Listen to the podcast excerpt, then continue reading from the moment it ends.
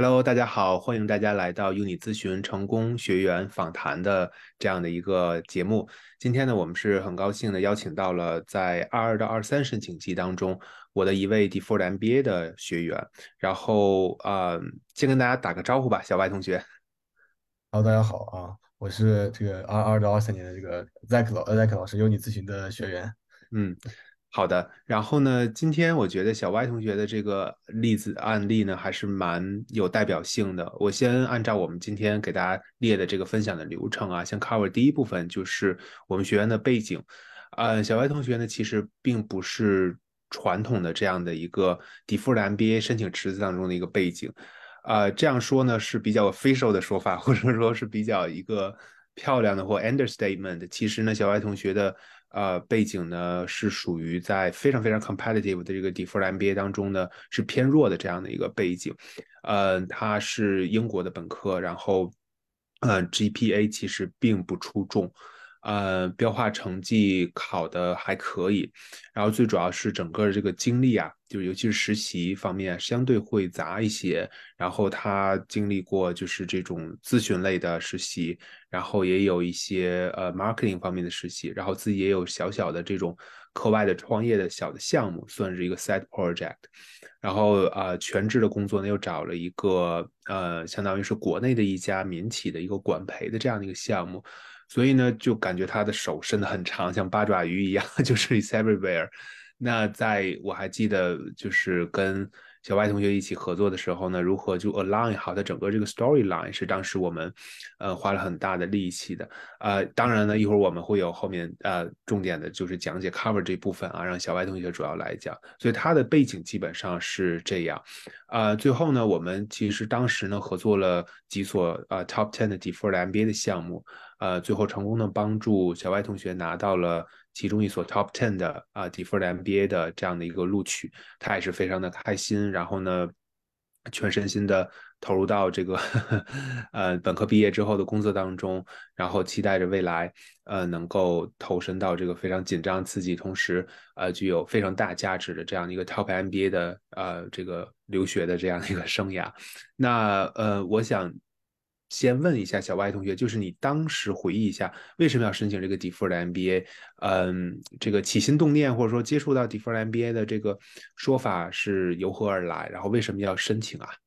嗯，首先呢，呃，第一个原因肯定是大家都知道，就是我们有呃有有一个 extra 这个机会吧，就是。呃，如果我们平时要申 MBA 的话，我们可能只有只能申一次。但是如果我要申 Deferred MBA 的话，我可以一个学校可以申请两次。这是一个相信每个人都知道，这是一个最大的一个原因，就是我想尝试去在没有工作经验之前先去尝试申一次，然后也许有工作经验之后可以再申一次，就有两次这么一个机会吧。这是第一个主要原因。第二个主要原因呢，就像刚刚 Zack 老师所所说的，我的背景是比较杂，但是我知道我的 career goal 是我是想往 consulting、想往咨询方面去去跳的。但是我这么一个杂的背景，我在如何如何帮助我进入 MBB 这样的大的这咨询公司是很难的。所以，呃，通过这个 MBA 是一个，就像大就像就像做大部分 MBA 学生组合，这个 career pivot 可以帮助我去综合性的去跳到一个大的比较公司，用这个 MBA title 也好呀，也是或者是这个小校友资源也好，等等等等的。嗯，然后第三个原因可能就是。呃，就像亚克老师刚说的，我的现在我此就我就我此时此刻这个工作 offer 不是那么好，是国内的。我想用这个 deferred MBA 这个 title 也去帮助我去换得一个更好的工作，在进入到 MBA 学习呃之前。然后我相信这个也有帮助，因为我最近也拿到一个也拿到一些接其他公司一些比较好的 offer。我相信这个 deferred MBA title 也可以证明我的实力和能力，然后也帮助我换取了更好一些工作机会吧。然后呃，第四呢就是。我我知道，就是对于我们商科学生来说，我感觉我我我我我在大学本科期间已经学到了足够多的理论知识，然后我想啊赶快去应用到工作当中，所以我没有申请一个 business master，所以我选择了这个 different MBA，所以这四个是比较啊主要的原因吧，申请 different MBA 的动机。嗯嗯，了解了解。然后我在我觉得都说的非常好啊，稍微补充一点小的。呃，一个可能不见得是小歪同学这种情况，但有很多同学他的本科并不是在美国来读的，那他在申请 deferred MBA 呢，可能还是想有一个 relocation 的这样的一个动机，呃，但是呢，他可能考虑到呃，就像你说的，想充分的把本科的这个学艺学习的这些理论应用到呃实际工作当中，他就不把呃申请这个普通的 master 的这个硕士的项目当成一个考虑的 option 之一，那他会先相当于 lock in 一个未来，呃，这个就是工作几年之后就可以再来到美国读书，那很好的一个选择就是 deferred MBA。那尽管它是非常非常 competitive，尤其是近些年来。呃，可以明显的看到，肉眼可见，它是越来越受到的欢迎。因为很多时候，呃，大家就是应届生大三、大四的，就是小朋友们可能都不太清楚还有这样的一个 option。然后 也是近些年吧，其实像早期的这个 EO 的 Silver Scholar，还有 HBS 的这个二加二的项目，然后随着这个时间的推移呢，近些年来这些呃，就是 M 七的商学院，包括。呃，Top Ten 的像 Haas 呀、Darden 啊等等这些商学院也都推出了相应的这个 Deferred MBA，所以也是越来越受到大家的欢迎。然后站在学校这一端呢，刚才我们是说了申请人的这个动机，站在学校这一端，他也是想提前 lock in 非常非常呃有潜力，然后呢非常非常优秀的这个申请人，然后不被其他的学校去抢走。所以呢，它是一个呃很好的提供给我们呃还在学校。呃，读书，然后做没有全职经验的这些申请人，然后你们在应届生的时候有这样额外的一次机会，就像小白同学说到他的第一个申请的这样的一个动机，我觉得是非常非常成熟的一个想法。嗯，即便这一次没有拿到 offer，没有申请特别理想的这个上学也也还 OK 嘛，你就先去工作，然后工作几年之后呢？呃，你在重新申请的时候，你有更加动人的呃这个故事讲给学校听，就好像是哎，我两年三年前其实申过你们学校啊，等等的，我觉得都是一个挺好的一个选择哈。那接下来我们来聊一下，就小歪同学，你当时申请准备的这个时间线大概是怎样的？能不能跟大家介绍一下？嗯，其实呢，大家都知道，如果申请 d e f e r MBA 的话，你最好是要有一个 job offer 的，所以在其实二。我相信是二二年吧，暑假左右，六七七八月份的时候，我联系到这个优能咨询，然后联系到 Zack 老师，然后也提出这么一个想法。然后当时 Zack 老师给我的建议是，先把啊，先找到一个比较好的一个 job 这个 job offer 来帮你去申请 deferred MBA，以及你把的那个量化成绩 GMAT 或者 GRE 考出来。所以说，在第一年的可能暑假到寒假，就是九呃。八月份到十一二月份的时间是把你的这些资料或者是背景的材料先准备好，考试呀，呃，包括你的 GPA 刷上去啊，以及你的这个 job offer 之类的。然后差不多在十一月、十二月到一月、二月时的之间，你就可以去想办法去，呃，去挖你的素材，去想想你过去的经历，然后尝试去准备呃一篇你的 story 来去。对，呃，来去作为你的这个主要一个申请文书吧。然后等三月、四月的时候，陆续各个这个学校的这个呃也也开放了，然后你可以根据你的主文书去，呃，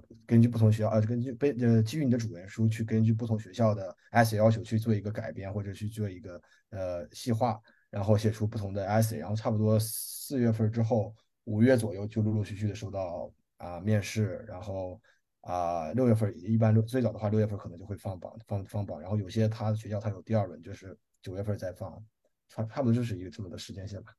嗯，了解了解。所以呢，我觉得介绍的很清楚啊，所以看来呢，这个申请 D 复 MBA 这个准备工作还是很很长的，是吧？在什么时间点做什么事情，然后因为它。呃，不是说你考一个试、写写文书就完了，然后中间有很多不同的环节。一会儿我们到下一个就是回顾我们整个这个合作过程的时候再去 cover 一下。那呃，一站在今年，今年是二三年，我们在做这一次线上活动呢，已经是十一月中旬了。那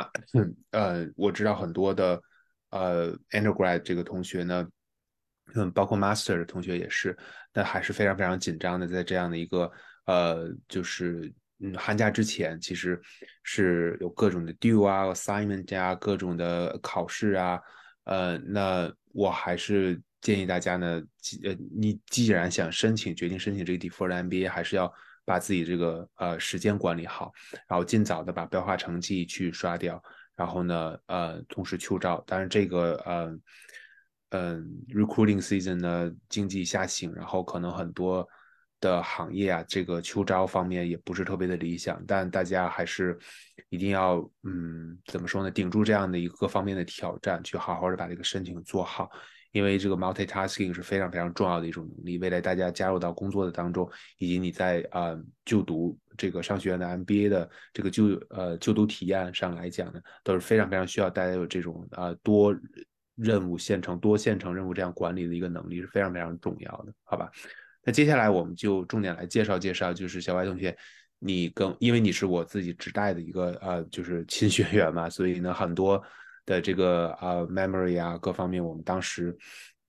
的一些合作的过程还都是嗯蛮记忆犹新的啊，尽管已经过去啊半年多的时间，所以呢想啊就是请你聊一聊这一块，就跟我们这个合作的过程当中啊，你感受到对于你的这个申请帮助比较大的地方，无论是简历啊、networking 的指导啊、文书啊、故事的塑造啊、mock interview 啊，方方面面，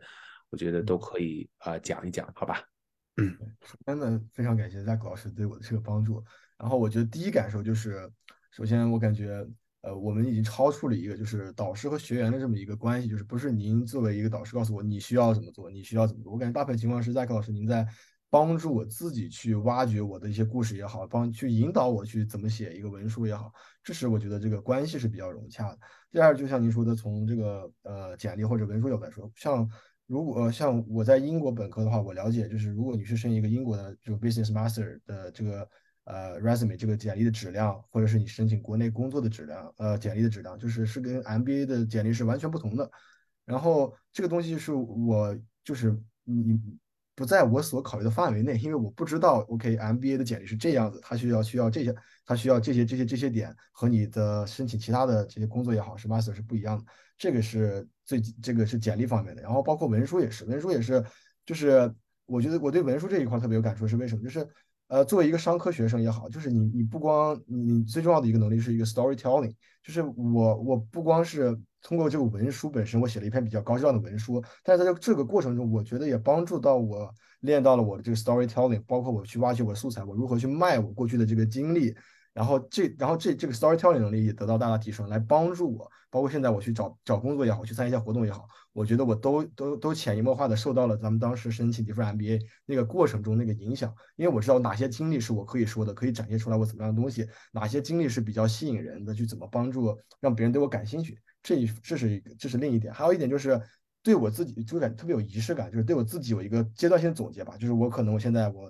本科结束了，我要去工作了，然后我去申请 MBA，我我我我回想我十几年的学习生涯，我总结出了这么一篇文书。OK，你你在呃面试的时候你问我你是谁，对吧？你的 What's your story？我给你精心准备了一篇我过去十几年来的这个文书和经验，我感觉是对过去这个生活和学习生涯一个总结吧。但这些东西就是像我们平时聊天也好，我们是可能是东一嘴西一嘴的。你可能有很好的 story，但是你不知道如何 sell，就 sell your story，就是 Zack 老师帮助我点，就是来帮助我去挖掘我过去的素材，然后把并把他们有一个 visualize，就是呈现出来一个比较好的一个文书。然后这是文书方面，还有就是 networking 方面，这个我觉得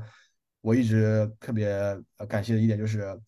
这个呃，这个申整个申请 MBA 的过程中，它不是说帮助你最后的结果是你的学校，你有哪几个 offer，是帮助你个人能力上提升。除了我刚刚说的 storytelling，就是 networking 能力，这可能是我们这个非美本的这些学生所欠缺的。然后，但在但是在通过整整个 MBA 申请流程中，我觉得我现在刚开始可能还会有胆触或者胆怯，会选择一些，比如说。呃，有就比如说亚洲人呀，或者中国人，刚开始先从他们入手的校友去 network，但现在我觉得 OK，我觉得你很强，我觉得你可以帮助到我，就直接叫你 network，然后包括去约 meeting 去去聊呀，你如何做到不尬聊，然后如何做到这个每每次 networking networking 这个 meeting 是有对你有有对你的申请有所帮助，以及对你个人有所帮助，整个过程都有 networking 能力有有所提升，然后以及最后不用说就是啊呃，包括肖谢老师也好，包括 Zack 老师也好，给我很多这个。interview 这个这个 skills 上，包括面试的一些帮助，还有跟我做很多 mock interview 啊之类的，这都是比较好的一些合作。可能可能我这个东一嘴西一嘴，但是但是对，主要就是这三点吧。我觉得讲的挺好的，讲的过程当中，就是当时一起加班加点，然后熬夜写文书、想故事的那些日子又都回来了。我还记得，嗯，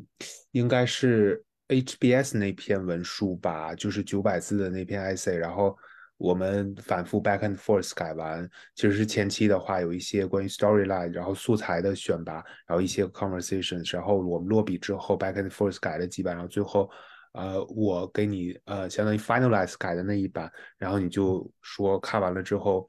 嗯，就是非常非常的开心，然后不仅你很开心，然后你还把那篇文书就用中文翻译了一下，还发给爸爸妈妈看，然后他们也是感觉很激动，哇，这个就是我儿子，好像就是之前的一个人生的一个总结，同时呢，呃，一个非常好的一个。啊，比较吸引眼球的这样的一个卖点，去呃呈现给你所有的观众，无论他是呃像爸爸妈妈父辈，虽然他是英文到中文的一个转换，但是他能够感觉到里面的那个逻辑和内容的啊夯实的程度，对吧？包括可能你也发给了之前 networking 过的 HBS 的校友或者其他的这个小伙伴，那他们也都是觉得，哎，这个其实呃就是非常非常棒的一篇的文书，所以我觉得，嗯。我我其实，但是这个东西我都没有跟小外同学去呃，就是私下里聊过哈。但我给我的感受，因为每年带的学员是很多，然后呢，小外同学是一个就是可塑性非常非常强，然后他的这个 quick learning capability 也是很强的，就是能够快速知道呃，你做一个 coach 也好，mentor 也好，然后想就是让你提高到的呃几点内容，然后每一次他的这个呃呃。就是呃，turn around 都是非常非常的快，然后也是很有效率，然后说的这个点它能够就是落地执行，我觉得这一点也是呃非常非常重要。这也是我觉得就是解释了为什么小万你刚才给我的这个 feedback 就好像呃我们不仅仅是这样的一个 deferred MBA 的申请的这样一个服务，还有你个人的各方面的能力都有所提升。我觉得这个也是呃，我觉得你 你也要 attribute to your own 这样的一个。一个特点和什么啊？我觉得这方面能力是非常非常宝贵的。当然呢，其实 Versus 是个 regular MBA 的申请人，因为他已经有很多年的工作经验吧，无论是一年、两年、三年，还是说五六七八年，甚至十多年，那其实大家都会呃被这个社会或者说他所生存的这样的一个呃环境呢，呃刻出了一定的这个棱角和模样，所以他会有一些。呃，既定的自己的工作的习惯、写作的习惯，然后讲故事，或者说整个行为思考的能力。那我其实呢，平时呃对待这样的学员，当然我有一套这样的就是 coach 他们的 philosophy。那 versus 我们 default MBA 的申请人都是非常非常年轻，然后很有冲劲儿，然后学习能力非常强，然后效率也是很高。呃，那我其实呢，在 coach 这一部分年轻的学员的时候呢，有另外的一套方法，所以就会。更倾向于去循循善诱一些，然后呢，尽量给大家除了这篇文书帮大家拿到 offer 以外呢，能有一个 value add on 的这样的一个额外的，呃，就是指导吧。其实这个其实是超出了我们这个作为一个呃 consultant 和 client 中间的这样一个环节，但是我觉得。呃，这个会对大家是有所帮助，因为你未来，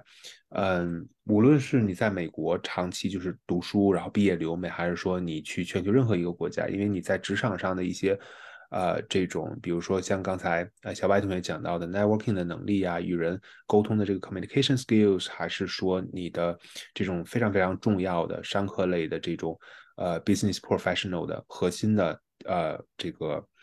竞争力吧，就是这个 storytelling，我觉得各方面都是会有一个提升的，呃，所以呢，我刚才就是 你提到的这些，呃，点点滴滴，然后也是我想借这个机会跟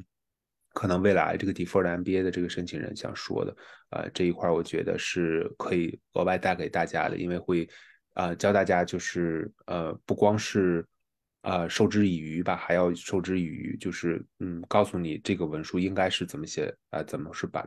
它讲好，然后同时呢还会告诉你这个 skills，然后如何呢让你去 hone the skills，然后变成自己的东西。那我相信，因为小歪同学就是在我们这一次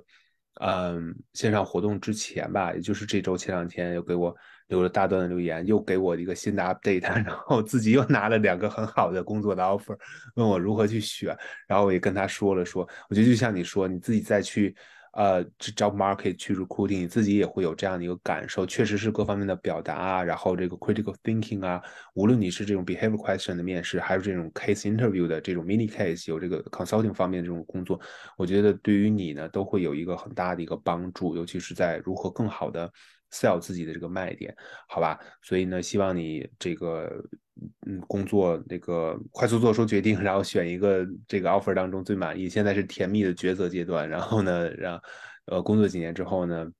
来到美国这边，嗯，好好的去享受你的这个 MBA 的这个学习的生活，然后呃两年毕业之后，再让自己的这个职场再上一层楼啊，好吧，大概就说这么多。然后最后一个问题呢，就是呃，想从小 Y 同学你的整个的这个申请的经验啊，然后自己呃走完的这一程，然后总结的这些经验教育也好，教训也好，还是说你的一些心得。和呃收获也好，然后给我们未来的这个申请 Deferred MBA 申请人有没有一些寄语呀？然后呢，要叮嘱大家的，最后跟大家再说一说，好吧？我觉得呢，我最大感受呢，就是给大家一个一个不能说建议吧，给大家送给大家一句话吧，就是我感觉把不要把这个申请 Deferred MBA 这个流程当做是申请一个学校，而是把整个申请流程当做。呃，是你人生前面一个阶段的一个总结，一个试卷吧。就是你写出来一个 story，不是说我把这 story 交给学校，为了拿到这个学校的 offer，而是说我真的是 OK 总结一下我自己的前半部分的学习生活也好，人生这个学习生活也好。然后当你真的总结出来一篇 story 的时候，你会真的会很开心的。就是不管是否这个学校拿到 offer，但是你你对于自己这心里这关是绝对是能能过去的，而且你对你自己也会有深刻的了解。就就就就就就这些吧，就这句话吧。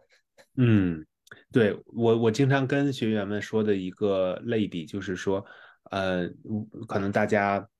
无论是职场人士还是还是学生呢，每年都会有体检嘛，就是这种 medical routine 的这种 physical checkup。那你把这个 deferred MBA 申请，或者呢 regular MBA 申请也是这样的。那你人生已经走过了二十载、三十载，那你对于未来就是之前的这个人生的。呃，无论是 academic 方面还是 professional 方面，也要做一个 check up，然后让自己未来的几十年的一个职场生涯能够走得更好。我觉得这个呃也是小白同学叮嘱大家的这一点，我觉得讲的也是挺好的，好吧？那非常感谢小白同学今天抽空跟我们做这样的一个分享，呃，我们就到这里，好吧？谢谢大家。